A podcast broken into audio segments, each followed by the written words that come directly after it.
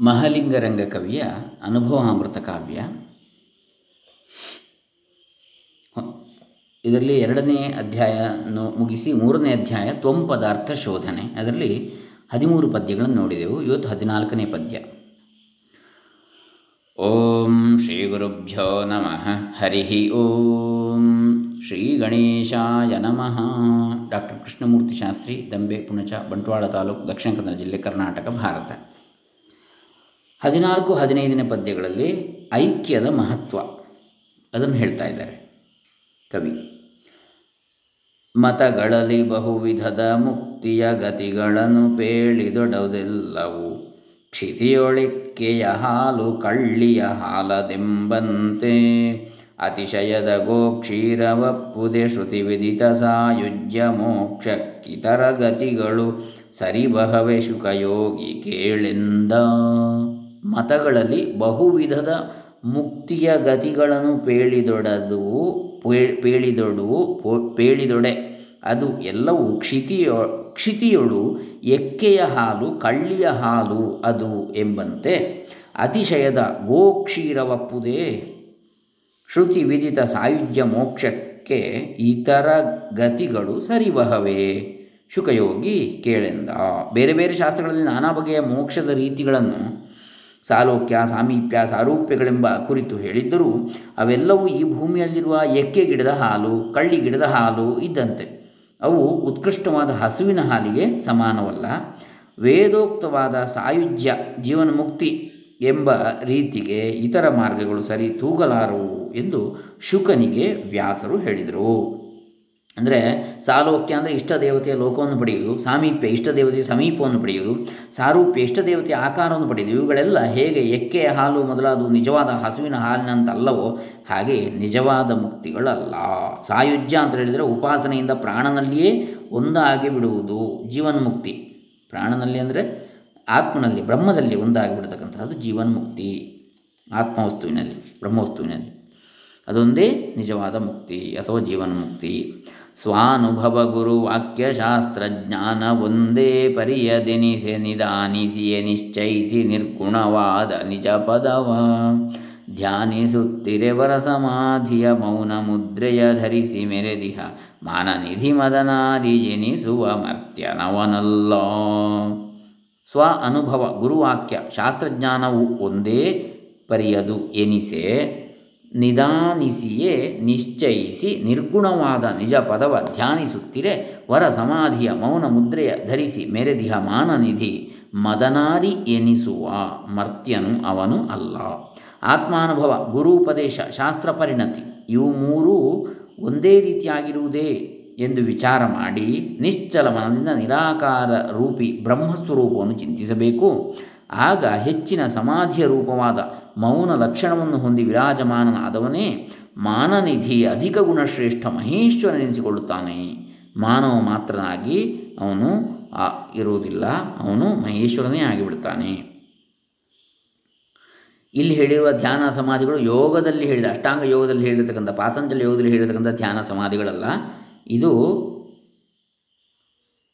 ವೇದಾಂತದ ಆತ್ಮ ಧ್ಯಾನ. ಅದನ್ನು ಹೇಳಿದ್ದಾರೆ ಇಲ್ಲಿ. ಆತ್ಮದಲ್ಲಿ ಬುದ್ಧಿ ನೆಲೆನಿತ್ತರೆ ಮನಸ್ಸು ನೆಲೆನಿತ್ತರೆ ಅದೇ ಸಮಾಧಿ ಅಂತ ಇಲ್ಲಿ ಹೇಳಿದ್ದ ಹೊರತು ಆತ್ಮನಿಷ್ಠತೆ, ಬ್ರಹ್ಮನಿಷ್ಠತೆಯನ್ನು ಇಲ್ಲಿ ಹೇಳಿರ್ತಕ್ಕಂಥದ್ದು, ಬ್ರಹ್ಮನಿಷ್ಠೆಯನ್ನು. ಇನ್ನು ಇದೆರಡು ಶ್ಲೋಕಗಳಲ್ಲಿ ಪದ್ಯಗಳಲ್ಲಿ ನಾವು ಐಕ್ಯದ ಮಹತ್ವವನ್ನು ನೋಡಿದೆವು. ಇನ್ನು ಗುರು ಅನುಗ್ರಹ ಅಂತೇಳಿ ಹದಿನಾರು, ಹದಿನೇಳು ಎರಡು ಪದ್ಯಗಳು ಹೇಳ್ತಾರೆ. ಗುರು ಅನುಗ್ರಹ, ಅದರ ಮಹತ್ವ ಏನು? ಬಾಲ್ಯವಾರ್ಧಕ್ಯಗಳು ಭಾ ಬಾಲ್ಯವಾರ್ಧಕ್ಯಗಳೊಳೆಳ್ಳ ನೀತಿಲ್ಲ ತನಗೆ ಸ್ವತಂತ್ರ ಯೌವನದಲ್ಲಿ ತನ್ನಾಧೀನವಹ ಸ್ವಾತಂತ್ರ್ಯ ಮುಳ್ಳಲ್ಲಿ ಮೆಲ್ಲ ಮೆಲ್ಲನೆ ಸಂಸ್ಕೃತಿಯದೊಡಕೆಲ್ಲವನು ಸಡಿಲಿಸಿ ಕೃಪಾಳಹ ಬಲ್ಲ ಗುರುವನು ಸೇರಿ ತನ್ನನು ತಿಳಿಯಲವ ಮುಕ್ತ. ಮನುಷ್ಯನು ಎಳೆತನದಲ್ಲಿ ಮತ್ತು ಮುಪ್ಪಿನಲ್ಲಿ. ಅಶಕ್ತತೆಯ ಕಾರಣದಿಂದ ಪರಾವಲಂಬಿಯಾಗಿರ್ತಾನೆ ಆದ್ದರಿಂದ ತನ್ನಿಚ್ಛೆಯಂತೆ ಸ್ವಪ್ರಯತ್ನದಿಂದ ವರ್ತಿಸಲು ಸ್ವತಂತ್ರನಾಗಿರಲು ಸ್ವಲ್ಪವೂ ಸಾಧ್ಯವಿಲ್ಲ. ಆದರೆ ತರುಣನಾದಾಗ ಸ್ವಾವಲಂಬಿಯಾಗಿ ವರ್ತಿಸಬಲ್ಲ. ಆಗ ಕ್ರಮಕ್ರಮವಾಗಿ ತಾನು ಸಿಲುಕಿಕೊಂಡ ಸಂಸಾರದ ಬಂಧನಗಳನ್ನು ಬಿಡಿಸಿಕೊಂಡು ಸಮರ್ಥ ಸದ್ಗುರುವಿನ ಬಳಿಗೆ ಹೋಗಿ ಆತ್ಮಜ್ಞಾನ ಗಳಿಸಿದರೆ ಆತನು ಮುಕ್ತನೆನಿಸಿಕೊಳ್ಳುತ್ತಾನೆ. ಅದು ನಿಮಿತ್ತದಿ ಮಗನೇ ಸದ್ಗುರು ಪದಪಯೋಜವ ನಿಮ್ಮಿ ಶಾಸ್ತ್ರವ ವಿಧಿತವಾಗಿಹುದೆನಿಸಿ ಮನವರಿವಂತೆ ಪ್ರಶ್ನೆಗಳ ಮುದ ಒದವೆ ವಿನಯೋಕ್ತಿಯಲ್ಲಿ ಮಾಡಿದೊಡದೆ ಅನುಕೂಲವರ್ ತರ್ಕವು ಸದಮರಾತ್ಮಜ್ಞಾನ ಕೇಳದರಿಂದ ಸಿದ್ಧಿಪುದು. ಎಲೈ ಶುಕನೇ, ಗುರು ಅನಿವಾರ್ಯವಾದ್ದರಿಂದ ಸದ್ಗುರುವಿನ ಪಾದಕಮನಗಳನ್ನು ಆಶ್ರಯಿಸಿ ಸಕಲ ಶಾಸ್ತ್ರಗಳನ್ನು ವಿವರವಾಗಿ ತಿಳಿಯುವಾಗ ಪ್ರಶ್ನೆಗಳು, ಸಂದೇಹಗಳು ಮನಸ್ಸಿಗೆ ಬಂದಾಗ ವಿನಯದಿಂದ ತೃಪ್ತಿಯಾಗುವಂತೆ ಉತ್ತರಗಳನ್ನು ಪಡೆದರೆ ಆಗ ಮುಕ್ತಿಗೆ ಸಾಧನವಾದ ವೇದಾರ್ಥವನ್ನು ತಿಳಿಯುವ ಯುಕ್ತಿ ಸಿದ್ಧಿಸುತ್ತದೆ. ಇದೇ ಈ ಅನುಕೂಲ ತರ್ಕ ಇದರ ಸಿದ್ಧಿಯಿಂದ ಶುದ್ಧ ಆತ್ಮಜ್ಞಾನ ಲಭಿಸುತ್ತದೆ. ಮನಸ್ಸಿಗೆ ಬೋಧೆ ಆಗುವಂತಹ ಪ್ರಶ್ನೆಗಳನ್ನು ಮಾಡಿ ಆತ್ಮಜ್ಞಾನ ಪಡೆಯಬೇಕು ಅಂದರೆ ಗೀತೆಯಲ್ಲಿ ಕೂಡ ಶ್ರೀಕೃಷ್ಣ ಹೇಳ್ತಾನೆ ತದ್ವಿಧಿ ಪ್ರಣಿಪಾತೇನ ಪರಿಪ್ರಶ್ನೇನ ಸೇವಯಾ ಜ್ಞಾನಿನ ತತ್ವದರ್ಶಿನ ಅಂತೇಳಿ ಅಲ್ಲಿ ಹೇಳ್ತಾನೆ ಕೃಷ್ಣ.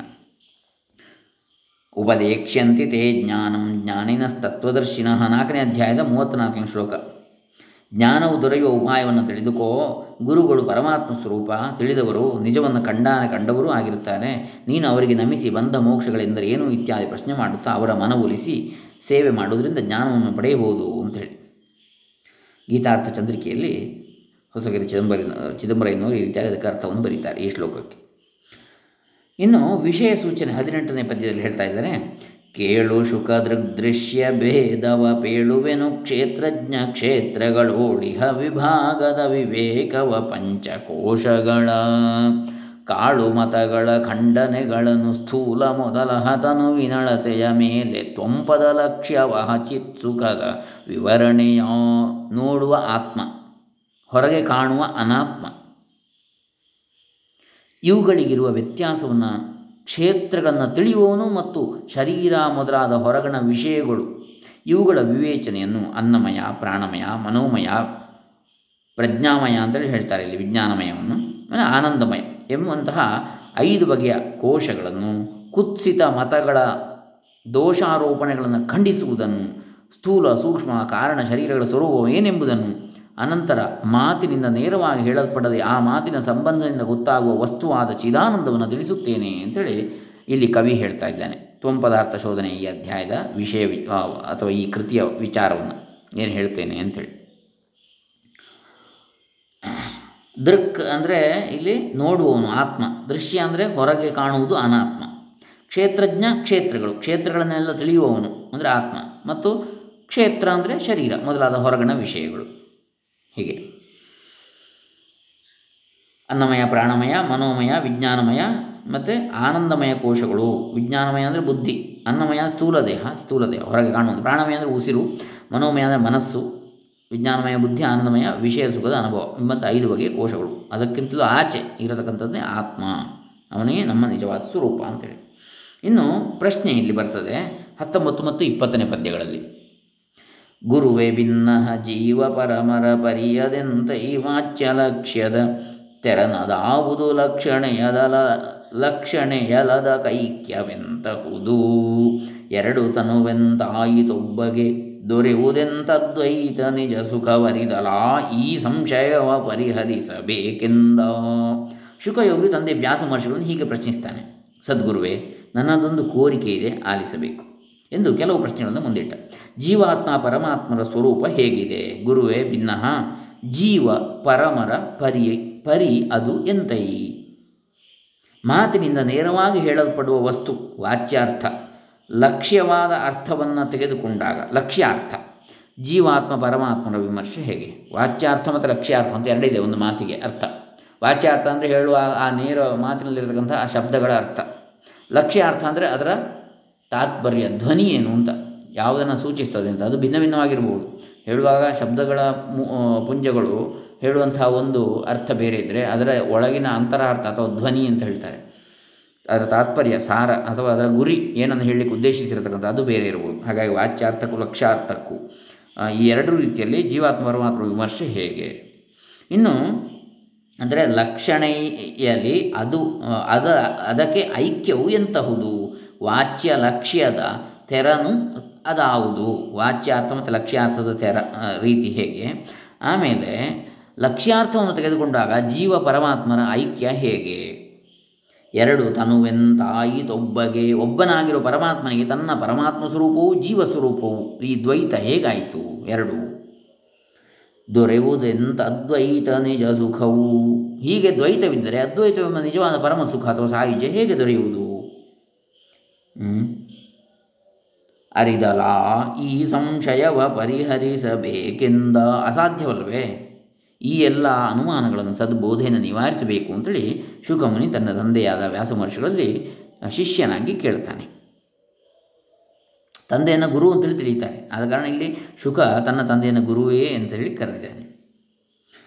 ಸಚ್ಚಿದಾನಂದೈಕ ರಸವೇ ಹುಚ್ಚುಗೊಂಡೆರಡಾಗಿ ತನ್ನುಳು ಹೆಚ್ಚು ಕುಂದಿನ ಹೆಸರ ಭೇದ ಭ್ರಾಂತಿಯಾಗಿರಲು. ಅಚ್ಚರಿಯದೆನಗಾಯ್ತು ಕರುಣಿಸು ಸಚ್ಚರಿತ ನೀನೆನಲು ಮುನಿಪತಿ ಹೆಚ್ಚಿ ಮನದಲ್ಲಿ ಮಗನ ಮಾತಿಗೆ ಮೆಚ್ಚಿ ಹೇಳಿದನು. ಸತ್ಯಸ್ವರೂಪ, ಜ್ಞಾನಸ್ವರೂಪ, ಬ್ರಹ್ಮಸ್ವರೂಪವಾಗಿದ್ದು ಎಲ್ಲವೂ ಒಂದಾಗಿರುವ, ಎಂದರೆ ಏಕರೂಪಿ ಬ್ರ, ಪರಬ್ರಹ್ಮನು ಸಚ್ಚಿದಾನಂದ ಸ್ವರೂಪ. ಹುಚ್ಚು ಹಿಡಿದವನಂತೆ ಭ್ರಾಂತನಾಗಿ ಜೀವ ಮತ್ತು ಈಶ್ವರ ಎಂದು ಎರಡು ಬಗೆಯಾಗಿ ಈಶ್ವರನು ಹೆಚ್ಚಿನವನು ಎಂದು ಜೀವನು ಕಡಿಮೆಯವನು ಎಂದು ಅವೆರಡೂ ಬೇರೆ ಬೇರೆ ಎಂಬ ತಪ್ಪು ತಿಳುವಳಿಕೆಯಿಂದ ನಾನು ಬೆರಗಾಗಿದ್ದೇನೆ. ಸಚ್ಚರಿತನಾದ ಸದ್ಗುರುವೇ, ಈ ಬಗ್ಗೆ ಸುಜ್ಞಾನವನ್ನುಂಟು ಮಾಡು ಎಂದಾಗ ವ್ಯಾಸಮುನಿ ಅಧಿಕ ಸಂತಸದಿಂದ ತನ್ನ ಮಗನ ಮಾತನ್ನು ಮೆಚ್ಚಿಕೊಂಡು ಅವನ ಪ್ರಶ್ನೆಗಳಿಗೆ ಉತ್ತರಿಸ್ತಾನೆ. ಇನ್ನು ಲಕ್ಷ್ಯಾರ್ಥ ವಿಚಾರ, ಇಪ್ಪತ್ತೊಂದರಿಂದ ಇಪ್ಪತ್ತ ನಾಲ್ಕು ಪದ್ಯಗಳು. ಇಪ್ಪತ್ನಾಲ್ಕರವರೆಗಿನ ಪದ್ಯಗಳು. ಅದನ್ನು ನೋಡೋಣ. ಮುಂದಿನದನ್ನು ಮುಂದಿನ ಭಾಗದಲ್ಲಿ ನೋಡೋಣ. ಲಕ್ಷ್ಯಾರ್ಥ ವಿಚಾರ ಏನು? ಈ ಮೂರು ಪದ್ಯಗಳನ್ನು ನೋಡೋಣ. ಜೀವನಾರೆಂದೆನಲು ಹಮ್ಮಿನ ಭಾವವುಳ್ಳವನೀಶ್ವರನು ಮಾಯಾ ವಿಲಾಸ ವಿಚಿತ್ರ ರೂಪನು ವಾಚ್ಯವಿವು ತಿಳಿಯೇ. ಈ ವಿರೋಧಾಂಶಗಳ ಕಳೆಯಲ್ ಕಾವುದುಳಿವುದೋ ಲಕ್ಷಣೆಯದೆ ನಿಜಾವ ಬೋಧವು ಲಕ್ಷ್ಯವೆರಡೊಂದೆಂಬುದೈಕ್ಯಾರ್ಥ. ಉತ್ತರ ಹೇಳ್ತಾ ಇದ್ದಾನೆ ವ್ಯಾಸರು. ಹೇಳ್ತಾ ಇದ್ದಾರೆ ಮಗನಿಗೆ, ಶುಕನಿಗೆ. ಜೀವನು ಅಂದರೆ ಯಾರು ಎಂದು ಕೇಳುವೆಯಾ? ಹೇಳ್ತೇನೆ, ಕೇಳು. ಜೀವನ ಆರೆಂದೆನಲು ಹಮ್ಮಿನ ಭಾವವುಳ್ಳವನು ನಾನೆಂಬ ಅಭಿಮಾನವುಳ್ಳವನು ಈಶ್ವರನು ಮಾಯಾವಿಲಾಸ ವಿಚಿತ್ರ ರೂಪನು. ಈಶ್ವರನಾದರೂ ತನ್ನ ಅಧೀನದಲ್ಲಿರುವ ಮಾಯಾಶಕ್ತಿಯ ಆಟವಾಗಿ ಬಗೆ ಬಗೆಯ ರೂಪಗಳಿಂದ ಕಾಣುವನು. ವಾಚ್ಯವು ಇವು ತಿಳಿಯೇ. ಇವೆರಡೂ ಜೀವ ಈಶ್ವರ ತತ್ವದ ವಾಚ್ಯ ಶಬ್ದಗಳಾಗಿವೆ.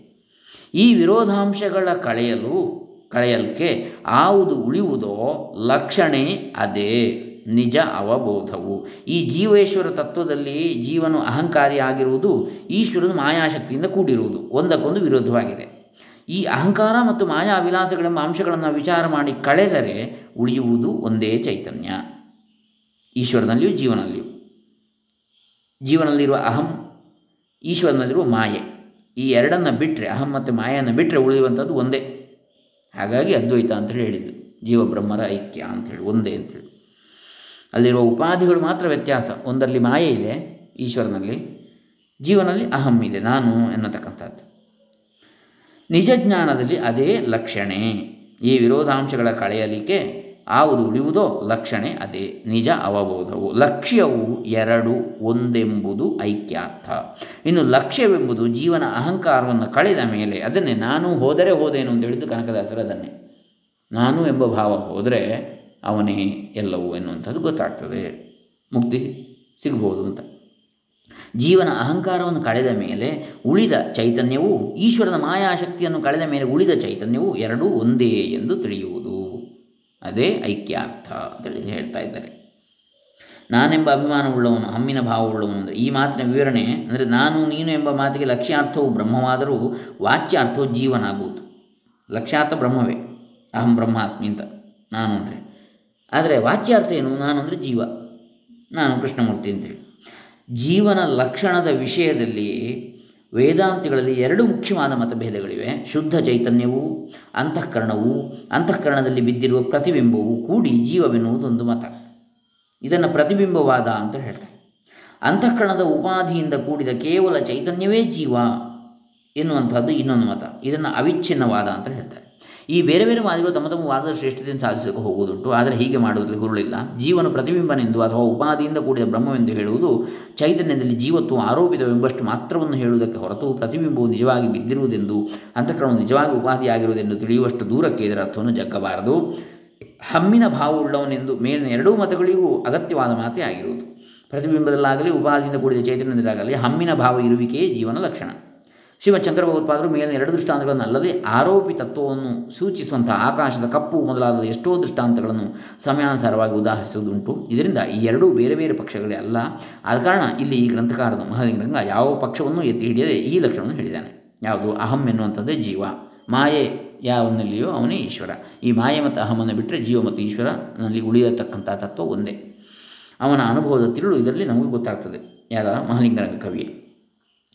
ತತ್ವಮಸಿ ಎಂಬುದರೊಳಗ ತತ್ವಮಸಿ ಎಂಬುದರೊಳಗೆ ವಾಚ್ಯಾರ್ಥದಲ್ಲಿ ವಿರೋಧವಾಗಲು ಮಿಥ್ಯವನು ಕಳೆ ಕಳೆದು ಪದಗಳ ಶೋಧನೆಯ ಮಾಡಿ. ಸತ್ಯವಹ ಲಕ್ಷ್ಯಾರ್ಥವನು ಮಿಗೆ ತಥ್ಯ ಲಕ್ಷಣೆಯಿಂದ ಲಕ್ಷಿಸಿ ಪ್ರತ್ಯಗಾತ್ಮಪರಾತ್ಮರೈಕ್ಯವು ಸಿದ್ಧಿಸುವುದೆಂದ. ತತ್ವಂ ಅಸಿ ನೀನು ಅದೇ ಆಗಿದ್ದೀಯೆ ಎಂಬುದರೊಳಗೆ ತ್ವಂ ಎಂಬುದು ಜೀವಾತ್ಮ, ತತ್ ಎಂಬುದು ಪರಮಾತ್ಮ, ಅಹಂಕಾರ ರೂಪಿ ಜೀವಾತ್ಮ ಮಾಯಾವಿಲಾಸ ರೂಪಿ ಪರಮಾತ್ಮ ಎಂಬ ಹೆಸರಿನಲ್ಲಿ ಕಾಣುವ ವಾಚ್ಯಾರ್ಥದಲ್ಲಿ ವಿರೋಧವು ತೋರಿದರೆ ಅದು ನಿಜವಾದ ಅರ್ಥವಲ್ಲ.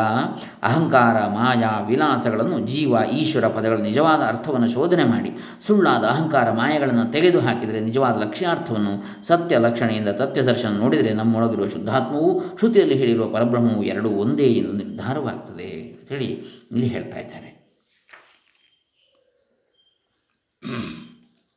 ನಿಜವಾದ ಲಕ್ಷ್ಯಾರ್ಥವನ್ನು ಅಂದರೆ ಹೆಸರಿನಿಂದ ನೇರವಾಗಿ ಕಾಣುವ ವಾಚ್ಯಾರ್ಥದಲ್ಲಿ ವಿರೋಧ ತೋರಿದರೆ ಅದು ನಿಜವಾದ ಅರ್ಥವಲ್ಲ.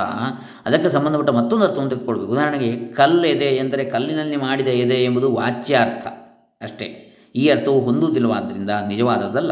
ಆದ್ದರಿಂದ ಕಲ್ಲಿನಂತೆ ಕಠಿಣವಾದ ಎಂಬ ಲಕ್ಷ್ಯಾರ್ಥವನ್ನು ತೆಗೆದುಕೊಳ್ಬೇಕು. ಅದೇ ರೀತಿಯಲ್ಲಿ ಜೀವ ಮತ್ತು ಈಶ್ವರ ಅಂತ ಹೇಳಿದರೆ ಕೂಡ ಹಾಗೆ ತಿಳ್ಕೊಳ್ಬೇಕು. ಭೇದಕ್ಕೆ ಅಲ್ಲ ಅದು. ಅದು ವಾಚ್ಯಾರ್ಥವಷ್ಟೇ. ಲಕ್ಷ್ಯಾರ್ಥ ಏನು? ಜೀವ ಮತ್ತು ಈಶ್ವರ ಅಥವಾ ಬ್ರಹ್ಮ ಒಂದೇ. ಯಾವಾಗ? ಮಾಯೆ ಎಂಬ ಉಪಾಧಿ ಈಶ್ವರನದ್ದು, ಅಹಂ ಎಂಬ ಉಪಾಧಿ ಜೀವನದ್ದು. ಈ ಎರಡು ಉಪಾಧಿಗಳನ್ನು ತೆಗೆದರೆ ಉಳಿಯುವ ಚೈತನ್ಯ ಎರಡರಲ್ಲಿ ಒಂದೇ. ಹಾಗಾಗಿ ಅದೆರಡು ಒಂದೇ, ಕೇವಲ ಮುಸುಕು ಬೇರೆ ಬೇರೆಯಾಗಿದೆ ಅಂಥೇಳಿ ಹೊರಗಿಂದ.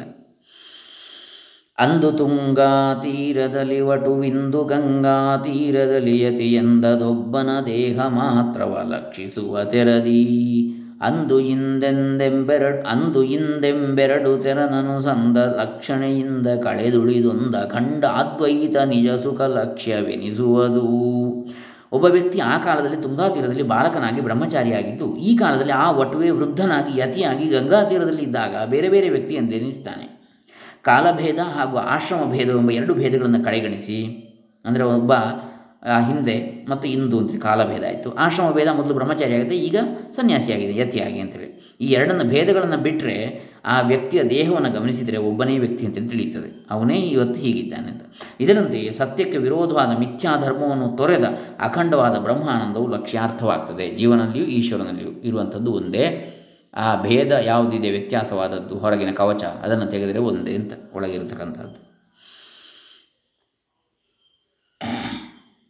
ಅಂದರೆ ಕಾಲಗಳಿಗೂ ಆಶ್ರಮಗಳಿಗೂ ಐಕ್ಯ ಒಳಗೂಡುವುದಿಲ್ಲ ಇವೆರಡನ್ನು ಬಿಟ್ಟು ಉಳಿದ ದೇಹ ಮಾತ್ರ ಒಂದೇ ಆಗುವಂಥದ್ದು. ವಾಕ್ಯದಲ್ಲಿ ಬೋಧಿತವಾದ ಐಕ್ಯವೂ ಇದೆ. ಇದರಂತೆ ವಿರೋಧವಾದ ಮಿಥ್ಯಾಧರ್ಮಗಳನ್ನು ಉಳಿದ, ಅದನ್ನು ಬಿಟ್ಟು ಉಳಿದ ವಸ್ತುವೇ ತತ್ವಮಸಿ ಎಂಬ ವಾಚ್ಯದ ಲಕ್ಷ್ಯಾರ್ಥ. ಪದಗಳೆರಡರ ಶೋಧನೆಯ ಮಾಡಿದರೆ ನಿಜ ಮಾದುಳಿಮೆ ನಿಲುವುದು ವಿದಿತಮಾಗಿಯೇ ಹಂಸ ನೀರ ಕ್ಷೀರ ಭೇದವನು. ಮುದ ಒದವೆ ಬೇರ್ಪಡಿಸುವಂದದಿ ಮೊದಲು ಲಕ್ಷ್ಯವ ಸಾಧಿಸುತ್ತಲೇ ತುದಿಯ ಲೈಕ್ಯವ ಪಡೆಯ ನಿತ್ಯಾನಂದಬಹುದೆಂದ ಎಲ್ಲರಿಗೂ ತಿಳಿದಿರುವಂತೆ ಹಂಸವು ನೀರಿಗೂ ಹಾಲಿಗೂ ಇರುವ ಭೇದವನ್ನು ತಿಳಿದು ಖುಷಿಯಿಂದ ಬೇರೆ ಮಾಡುವಂತೆ ಹಂಸ ಕ್ಷೀರ ನ್ಯಾಯ ಅಂತ ಹೇಳ್ತಾರೆ. ನೀರ ಕ್ಷೀರ ನೀರಾದರೆ ನೀರು. ನೀರಂ ಎನ್ನುವಂಥ ಸಂಸ್ಕೃತ ಶಬ್ದವೇ ಅದು. ಅದೇ ನೀರು ಅಂತ ಕನ್ನಡದಲ್ಲಿ ಬಂದಿದೆ. ಈ ರೀತಿ ಬೇ, ಬೇರೆ ಮಾಡುವಂತೆ ತತ್ ಮತ್ತು ತ್ವಂ ಎಂಬ ಎರಡು ಪದಗಳ ಬಗ್ಗೆ ವಿಚಾರ ಮಾಡಿದರೆ ನಿಜವಾದ ಶೇಷವೇ ಉಳಿಯುತ್ತದೆ. ಮೊದಲು ವಿರೋಧಾಂಶ ತ್ಯಜಿಸಿ ನಿಶ್ಚಿತಾಂಶ ತಿಳಿದರೆ ಕೊನೆಗೆ ಐಕ್ಯ ಹೊಂದಿದರೆ ಆಗ ನಿತ್ಯಾನಂದ ಸಿಗುತ್ತದೆ. ತತ್ ಮತ್ತು ತ್ವಂ ಎರಡು, ಅದು ಅಂದರೆ ಬ್ರಹ್ಮವಸ್ತು, ತ್ವಂ ಅಂದರೆ ನೀನು, ಅವೆರಡೂ ಒಂದೇ. ಈ ಹೊರಗಿನ ಕವಚವನ್ನು ತೋರಿದ್ರೆ ಬಿಟ್ಟರೆ ಅಂಗಿ ಮಾತ್ರ ಬೇರೆ ಬೇರೆ ಅಂತ ವ್ಯಕ್ತಿ ಒಬ್ಬನೇ ಇನ್ನು ಮುಂದಿನ ಭಾಗವನ್ನು ಮುಂದೆ ನೋಡೋಣ. ದೃಗ್ದೃಶ್ಯ ಭೇದ ಅಂತೇಳಿ ಬರ್ತದೆ. ಇಪ್ಪತ್ತೈದರಿಂದ ಮೂವತ್ತ್ನಾಲ್ಕರವರೆಗೆ ಅದನ್ನು ನಾಳೆ ದಿವಸ ನೋಡೋಣ. ಹರೇ ರಾಮ. ಮಹಲಿಂಗರಂಗ ಕವಿ ಚರಣಾರವಿಂದ ಅರ್ಪಿತಮಸ್ತು. ಸರ್ವೇ ಜನ ಸುಖಿನೋ ಭವಂತು. ಬ್ರಹ್ಮಾರ್ಪಣಮಸ್ತು. ಓಂ ತತ್ಸತ್.